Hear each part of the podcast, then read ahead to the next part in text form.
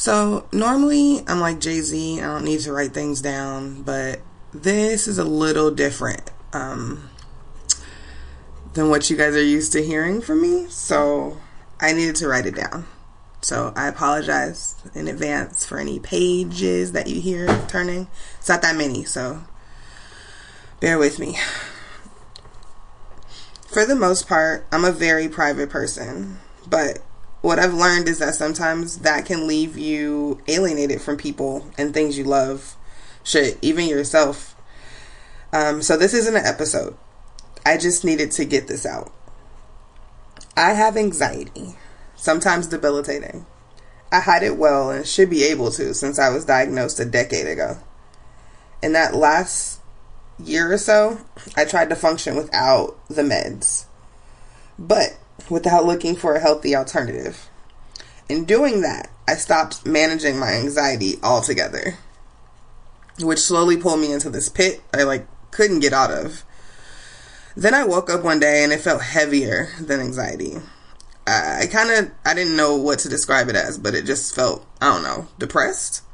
So to answer the question of where I've been, depressed. Another thing you may not know is that I was married. We've been separated for almost two years. In the last year of our togetherness, I experienced the same feeling, something deeper than an anxiety flare up, a deep unhappiness. I just chalked it up to the separation, and after we separated, I felt better, so I left it alone. Fast forward to the last few months, and I've just been masking it, or at least assuming I was, until people started checking on me. And that's when I realized people only truly do wellness checks on people that they're worried or concerned about. So, I went back to my doctor after going rogue on my treatment for like 18 months. And lo and behold, I was right. I'm depressed. Um, I declined any antidepressant, mostly because I'm scared. Instead, I asked him just to refill my normal prescription, and so far I'm feeling okay. I don't know if it's the comfort of something familiar or my mind making me feel better because I'm terrified of antidepressants. That was almost a month ago. I needed to get back into this writing, podcasting, because I love it. The cloud I was stuck under, though, kept me from recording and writing. I started to believe I was wasting my time on it and that others were way better at this and I should just stop. With a bit more clarity now, I remember that this is what I love it's what I've always loved. It makes me feel good, and it's something that, in a way, shape, or form, I've always done. I haven't let go of the idea that depression is still a thing. I haven't tackled completely. I get that. Because I know this, I'm more aware of my internal signs and I'm just trying to listen to them.